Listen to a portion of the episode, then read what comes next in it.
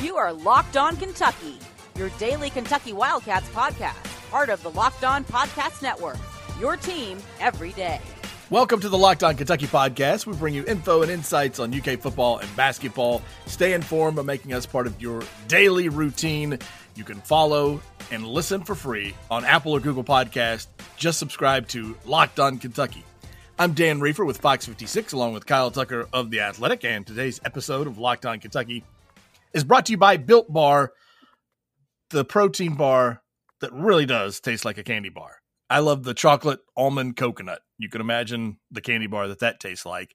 If you use promo code locked on, you get not 10, but $15 off your first order this week only at builtbar.com. You get the $10 off, but this week you also get another additional $5 off just this week.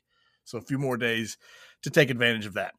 Uh, Kyle, there's uh, several things to talk about today. We got the uh, big prospect, big guy, Moussa Cisse reclassifying uh, to 2020, and Kentucky's on his list. We'll discuss that. Johnny Juzang getting a waiver, and Kentucky announces a new basketball series with Notre Dame, and we'll get to get to those. But uh, I think we should probably begin with uh, one of our colleagues passing away, Gary Moyers, who had been with uh, the Cats' Pause uh, the last several years.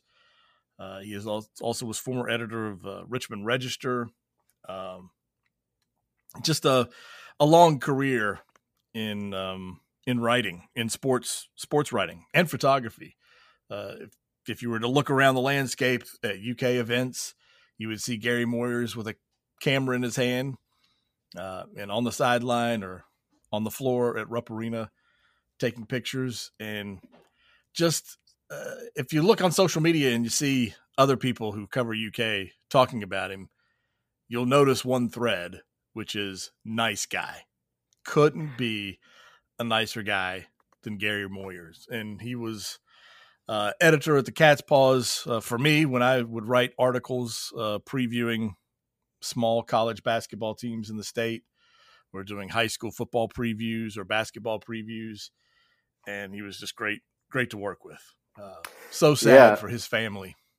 Yeah, I was on a text thread with some folks kind of reacting to the news that knew him, and uh, we'd see him in the Rupp Arena media room. You know, I can see it right now in the same set in the same seat all the time, within view of where I always sit. We all kind of stake out our normal spots, and when he would get done with his work, he'd always stop and say goodbye to everybody. And um, you know, we get there before games, he'd always come up and have something to say. And he was always talking about his family, his kid, his uh, daughter, his uh, grandkids. Uh, he was posting. You know, one of the things that really got me was I went to his uh, Twitter profile this today just to see when the last time he had posted. He just had posted from out at the golf tournament a couple days ago. Um, but uh, a couple days even prior to that, he had done a sort of drive-by social distancing uh, birthday wish. Yeah for his uh, daughter and grandkids, and he said, you know, someday soon there will be hugs. Um, and that just got me, it, like, kind of gutted me because you know he's obviously maintained social distancing for these what almost three months now, so he hadn't, I, I would assume, hadn't hugged his his you know daughter or grandkids in three months. Um, and now he's passed away, uh, and that just that's heartbreaking. But he, he it really is true that every time I interacted with Gary, he was happy and kind, uh, yeah. and positive, and and everybody that knows media uh, knows that's not how we are as a as a um, no um, uh, as a species. We're not. No, it's over, not our you know, makeup. Just, just, genuinely always kind and happy and positive. We like to get together and complain about things. Uh, Gary was a super positive guy, and so uh, really sad. I know a lot of people are, are crushed. Um, Larry Vaught was a good friend of his and posted about it. And Darrell Bird, his colleague there at the Cats' Pause, just um, crushed about it. From what I gather, it was totally unexpected. People saw him yesterday, I think, um, and didn't wake up this morning, and that's just mm. uh, just very very sad. Yeah. So we're thinking of Gary and thinking of Gary and thinking of all his people. Yeah, I mean those grandkids. I mean, once you become a grandparent, you know, first of all, once you become a parent, you know, obviously it changes your life and your perspective. But then, you know, I can't speak from experience because I'm not a grandparent uh, yet, but I just know how I've seen my parents and my wife's parents, you know, change becoming grandparents. And and just knowing people who are grandparents it, it that, that's what they live for. They live for those kids. And and my kids uh, you just think how devastated they would be if they were to lose one of their grandparents. I remember how devastated i was mm-hmm. when um, i lost my grandparents. And so yeah i just just hate it for that family um, especially when it's such a nice guy you know Somebody. Yeah, I mean, you, are always sad when anybody. Ones. You're always sad when anybody passes, but right. Uh, you, know, sometimes we have to go out of our way to speak kindly of the dead. Uh, that is not the case. Not right. the case for Gary. You know, it just not at all. Just a just a nice guy. That's a, I've thought about that today since hearing the news. Like, you know, there's a lot of things people want to be remembered for. Uh, I, I can't think of a better one than like everyone that knew you saying you were just incredibly kind and and made you know happy and made them feel happy when they saw you. Uh, yeah, they wouldn't say that about me. I, yeah, I don't know that anybody would say that about me, and maybe I need to change my life in that way. But uh, they certainly do about Gary. So, cheers to him. Absolutely. Um, well, as I said, some other stuff that we'll talk about. Uh, Moussa Cisse, UK uh, Notre Dame series start uh, starting up this year, and then Johnny Juzang getting a, a waiver to play at UCLA. We'll discuss those things when we continue here on Locked On Kentucky. I want to tell you about the protein bar that I just discovered within the last month here called Built Bar. It tastes truly like a candy bar, really. Uh, and now they have even more flavors than they had before. They had they had 16 when they started. Now they're up to to 20 flavors. Uh, they have a lot of nut flavors like uh, peanut butter brownie, anything peanut butter chocolate, because all these bars are covered in 100% chocolate. Anything peanut butter chocolate, count me in. But then I know that many of you have nut allergies and can't do that. So they have plenty of uh, nut free flavors that are made in nut free facilities. Like they have pineapple upside down cake. Like that's one of their new ones. You gotta you're gonna want to try that one. Built Bar is also super healthy, unlike a candy bar. Even though it tastes like a candy bar, it has stuff uh, that that you need, not the stuff that you don't need. So low calorie, low sugar, low carbs, high in protein, high in fiber. Go to builtbar.com, use promo code locked on to get $10 off your first order. But this week, this week through the 31st, through the end of the month, you get an extra $5 off every box of bars. So if you were to buy a couple boxes, you get $5 off each of those boxes, in addition to the $10 off when you use promo code locked on. Go to builtbar.com. You are Locked On Kentucky, your daily Kentucky Wildcats podcast. We're back here on Locked On Kentucky, and uh, what do you want to start with, Kyle? De- dealer's choice here, or, or whatever. I'll just uh, leave it to you. Moussa Cisse, Johnny Juzang, UK Notre Dame. Where do you want to go? Uh, let's let's talk something uh, that's uh, real and current for Kentucky, which is the the Notre Dame series. Um, I think it's great. You know, they, they announced today that, uh, and, and, amazingly, it flew under the radar. Right? I mean, I don't think any, I don't think this one slipped out there until Kentucky announced it. Yeah, often they do. Um, it's Kentucky Notre Dame this year at Rupp, and I think December twelfth.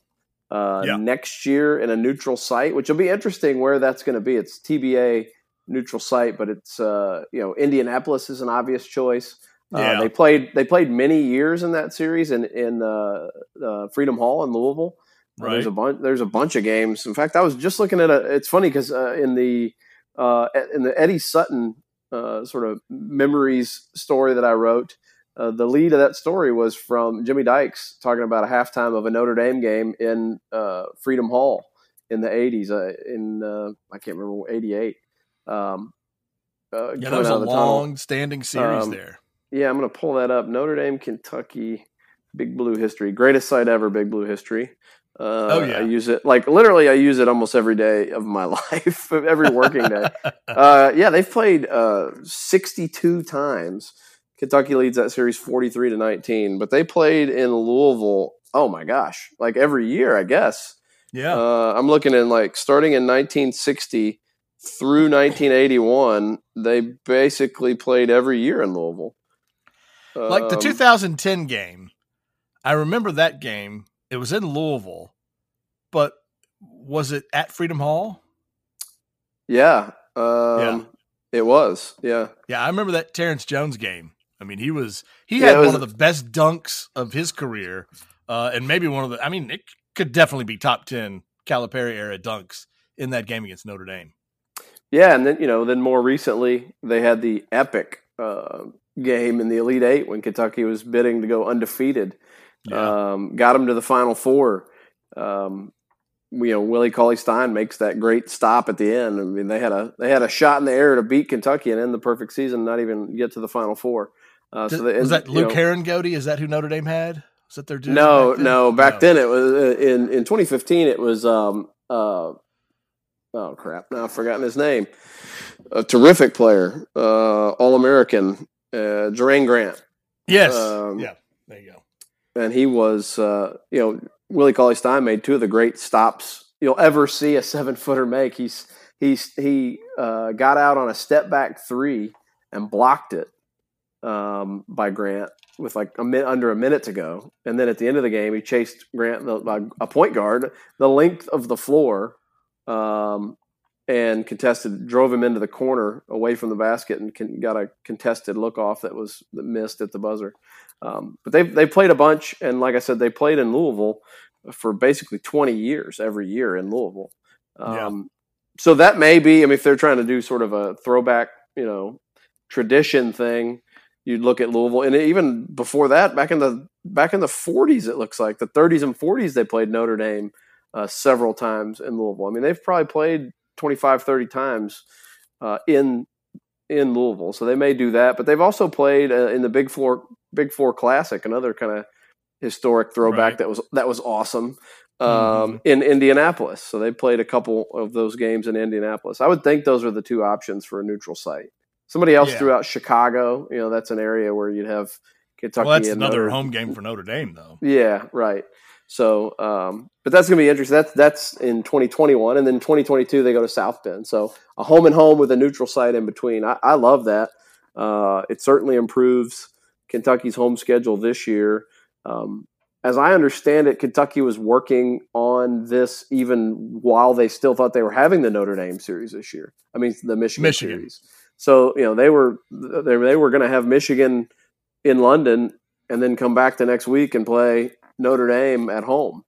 Um, so it's kind of a bummer that that is off the table now. Michigan series getting moved back, but it is you know starting next year they're going to have Michigan and Notre Dame uh, Right. on their schedule, and they're going to have. It's think- almost like they've heard the complaints that the home Yeah. schedule needs to be better. And yeah, yeah. I mean now Michigan and a Notre Dame, that helps. Yeah, it's kind of a it's kind of a, a compromise, I think, in the Yeah. Calipari scheduling model. He wants to play these neutral site games. He thinks they're valuable to play marquee games on neutral sites to get ready for the postseason, often with a young team that hasn't been in those environments before. Uh, and so they're playing. This is a second, you know, time where they're having. We'll play at your place. You'll play at ours, but we'll play also a third game on a neutral uh, court. So um, I think that's interesting. Uh, next year's schedule is really, you know, non-conference schedule is really good right now. As it's set, they have Kansas to open the season uh, in the Champions Classic. Uh, that would be in Chicago this year. They played Detroit Mercy and Brad Calipari at home. Hartford, eh, Georgia State, pretty solid. But Richmond, Richmond, uh, November 23rd at Rupp Arena is a going to be a great game. Uh, Yeah. Richmond's a preseason top 25 team. They won, I think, 25 games last year. That's a with everybody back. That's a really good game. Uh, that Georgia Tech game uh, over Thanksgiving week uh, in Atlanta, Cleveland State at home, Notre Dame at home, uh, and then uh, UCLA December 19th. And they don't have a city yet. It's listed as TBA on Kentucky's uh, schedule in the CBS Sports Classic. I guess they haven't finalized the details of re-upping that CBS Sports Classic. Um, but that's you know Kansas. And then you'll have Louisville. Right, and Louisville. So you got Kansas, uh, Richmond, Georgia Tech, Notre Dame, UCLA, and Louisville. That's a pretty solid non-conference schedule. Not a lot of home games there of those marquee opponents, but uh, I think adding Notre Dame was one that uh, big and they, they needed to get. well, the um, Big 12 challenge game should be at Rupp Arena since they went to Texas Tech last season. Correct. So you'll have that too in late January. And, you know, that that's typically going to be Kansas or Texas Tech. Maybe a, it may be, you know, maybe a return game with Texas Tech. Uh, they've, they've kind of done that with Kentucky going back and forth. Um, uh, that would be nice because that kid, Mac McClung, just, uh, just transferred there and he's from Kentucky, right? Uh, is he from Kentucky? I don't know, but uh, he's certainly uh, an exciting player, and they're they're always a good team. West Virginia would be interesting, so they're going to have a nice, uh, very nice non-conference schedule. Um, one thing to note uh, right now, where the schedule stands, you got Cleveland State November 30th at Rupp, and Notre Dame December 12th at Rupp, and that's all we know. So that leaves a week in between um, where that uh, game in London was supposed to be. So this was not a replacement for that. To be clear, they I would that's assume, yeah that's what I thought it was. yeah, know? it, yeah it is not a replacement for that. Uh, they probably are going to fill that spot because you're not going to take you know 13 days off. Uh, in you know at the end of November and de- middle of December, I don't think. Um, especially when you had a game scheduled. I would assume it's not going to be like the marquee level of a Michigan They'll probably have a more standard kind of non-conference home game in there, but uh, there there is. I, I, would think there's surely at least another game to fill in on the schedule there. Yeah, Mac McClung is not from Kentucky. I don't I don't know where the Kentucky connection came and entered my mind, but anyway. All right, we'll take another break, and uh, when we come back, we'll we'll discuss Moussa Cisse and Johnny Juzang when Locked On Kentucky continues. This is Locked On Kentucky, your team every day. All right, we're back here on Locked On Kentucky, and Kyle, uh, Johnny Juzang got this waiver quickly. Like he he transferred to UCLA, and it was right after the end of the season. So right after the SEC tournament got paused, stopped, canceled. He transfers, announces he's going to UCLA, and Calipari says, "Well, if he changes his mind, well, he didn't say he was going to UCLA. He said he was entering the transfer portal. And Calipari says he changes his mind. He can come back. He's welcome back. And then a little bit later, it's announced that he announces he's chosen UCLA. Uh, and then now it's been what? I guess two months. Uh, well, not even that. Um, and he has gotten. Uh, let's. I guess it's been about two months, and he's already gotten this this waiver. I mean, it's it's May twenty eighth the season doesn't even start if it starts on time until November. And he's already gotten this approval. I mean, this stuff is usually drags out forever. Yeah. What what do you think is behind that? Is it because Kentucky and John Calipari always cooperate uh, in helping their players transfer if that's what they desire? I mean that helps, and and somebody mentioned karma today. I mean, if there if if such a karma exists, Cal has always been good about that. Um, you know, he's probably due one with Olivier Sarr. But mm-hmm. um, yeah, I mean, Kentucky certainly wasn't standing in his way. And I think the one thing you have to remember, uh, I've seen some people go, well, if he's getting this, we better get a waiver for Sarr. They're very different. Uh, I, for the record, I, I think yeah. uh, Sarr should get a waiver. I think pretty much everybody should get a waiver. And soon, you know, in months from now, they're going to have a vote, and pretty, and and anybody is going to be able to transfer anywhere and not sit out. That's coming. Um, but as we try to figure out whether this will happen or not, um, Johnny's case is like a classic no brainer for the NCAA. He moved back to his home city. Uh, you know, if he wants, he can live in his parents' house. You know, he's that close to right. UCLA uh, in the middle of a global pandemic. So, you know, when when players transfer back home and there's, you know, I have a sick grandmother, a sick parent, I'm, you know, I have this family, uh, you know, stress situation. Maybe they have a child and they want to move back closer to the child's mother. You know, there any kind of family related situation where you're moving to be closer to home. They essentially always, I think, give waivers mm-hmm. in that mm-hmm. situation because I mean, that's the right thing to do.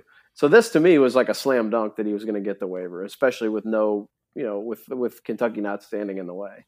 Um, Sarr is in a case where his the basics of his case, the the framework of it is something that the NCAA often does not give waivers for. New coach, coach, you know, coaching coach leaves or coach gets fired.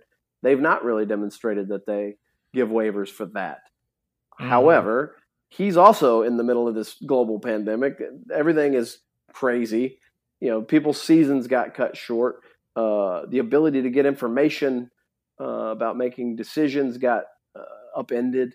Uh, and then there's the very specific detail that is unusual, you know, for his case, which is he has legitimate NBA possibilities. He has claimed publicly that Danny Manning talked him out of going into the draft early on. And then Wake Forest waited until the day before the early entry deadline for underclassmen to fire Danny Manning, giving him no time to make an informed decision. Uh, Yeah. And so, be- so because of that, those specific details to me would say yes, you you should give this guy a waiver. Of course, you should. Um, understanding again, I think you should give everybody a waiver. But in, if we're not, if you're trying to pick who you're giving them to, I think Olivier Sarr has a really good case. I just I just don't think that Johnny getting one and Johnny getting one quickly has any bearing on Sarr's case or what Kentucky's trying to get. Yeah, they're completely different.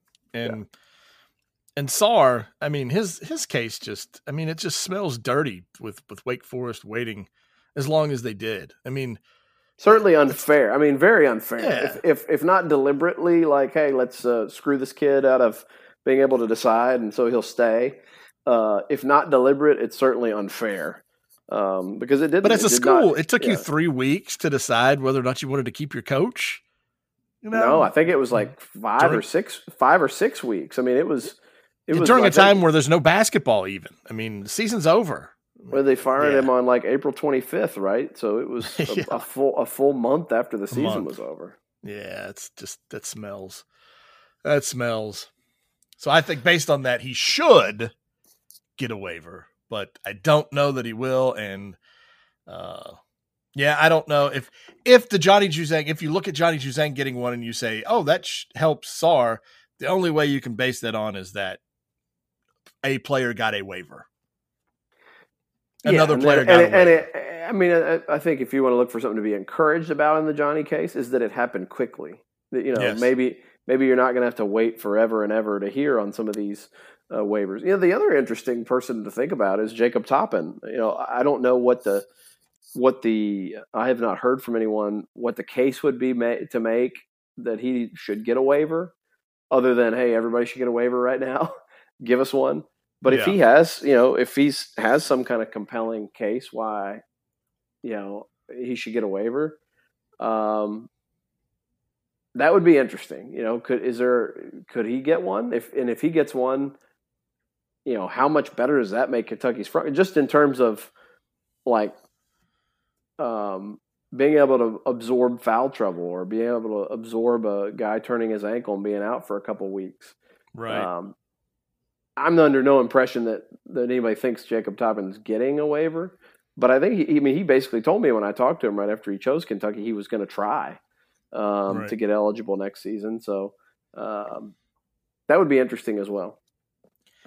All right, moving on to Moussa Cisse. Is Kentucky done adding to its roster? Maybe, maybe not. But uh, Cisse, six foot eleven center from Guinea. Uh, he played in Queens. Uh, played, moved to the United States. Uh, I guess when he was oh, about five years ago, I think it was. Uh, and he he was in uh, high school in Queens, New York, and then he moved to Memphis last summer and played last season in Memphis. Uh, he has told ESPN that he's decided to reclassify to the 2020 class, and all that will be taken care of next week. He says uh, once he finishes these classes, uh, he'll be done and and meet all the qualifications to be in the 2020 class.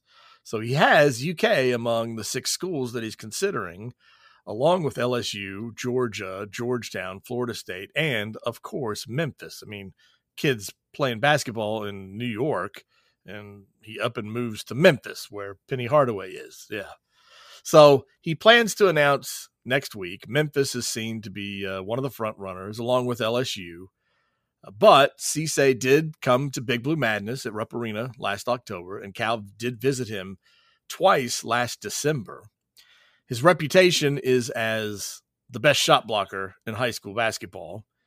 And he says stuff like he's not worried about starting, he's not worried about minutes, he likes to play defense, and he wants to get to the NBA.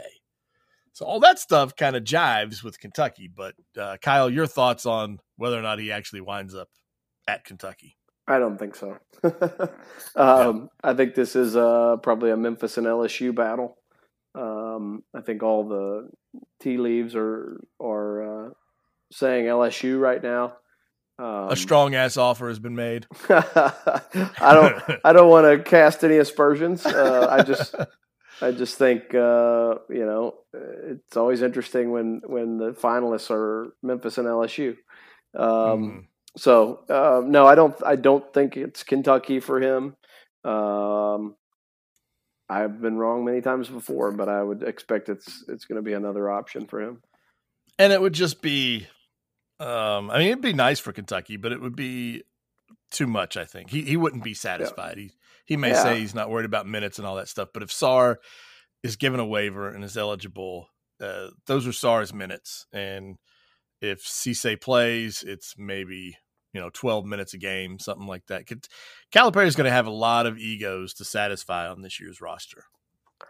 Yeah, I mean, I, I think they're done. I, I, I think a lightning would have to strike for them to take somebody else. Um, I just don't think it makes a lot of sense to do it. Um, I, mean, look, if they could get Cisse, if they thought they could, um, if they thought they could get Paolo Banchero, or you know, who's who is by the way not to all, by all indications not reclassifying. But I'm just saying, if they thought they could get a game changing uh, mm-hmm. big man I mean, even not big man, but they're pretty well loaded everywhere else. But if they thought they could get an instant impact, you know, reclassified, you know, elite top 10 caliber player, they'd take him, I think. Um, I just don't think this recruitment doesn't really line up that way. And there's nobody else that I see them really having a chance to get. And so I think they're, they certainly aren't just going to go add a body to add a body. I don't think. So I think they're done. Okay. All right, now uh, tomorrow, if I'm correct in the Athletic, you have a state of the program for UK football coming out. Is that correct? That's correct. It'll be right. about five thousand words or more about uh, where things stand um, with the program that Mark Stoops has built to this point, and kind of expectations for the season to come. And it goes through uh, position by position uh, and breaks things down, and it just kind of takes a, a, a wide look um, at where things are right now, and, and I think they're in a pretty good place for Kentucky football. Yeah, I'm looking forward to reading that, and that is what uh, we'll discuss on tomorrow's episode of Locked On Kentucky, talking about football. I mean, a lot of football talk. We saw um, uh, Matt Jones and, and, Kentucky Sports Radio broke uh, kind of a a story on how uh, Kentucky is looking at at coming back, how they're looking at bringing the players back and, and their different phases of bringing them back. So this stuff is starting to ramp up a little bit. We're looking at uh, maybe another week, possibly, before uh, Kentucky football players are on campus, and uh, another month before possibly practicing. So it's all starting to go. So definitely looking forward to talking football. I mean, that's that's my in my wheelhouse. That's that's where I'm I'm strongest is talking football. I could talk football for hours. Uh, but we'll we'll condense it to a half hour tomorrow. So be sure to tune in. Uh, in the meantime, if you want us to discuss something else, uh, got a question for us, hit us up on Twitter. I'm at D R I E F F E R. Kyle is at Kyle Tucker underscore A T H. All right, thanks, folks. And uh, right now, if if you want more, if you want more sports, uh, tell your smart device to play the latest episode of Chad Ford's NBA Big Board. Thanks for listening. We'll talk to you tomorrow.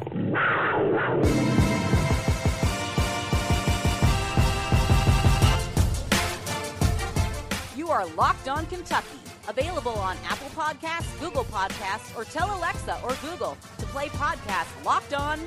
Don't worry, I won't finish. You get the idea.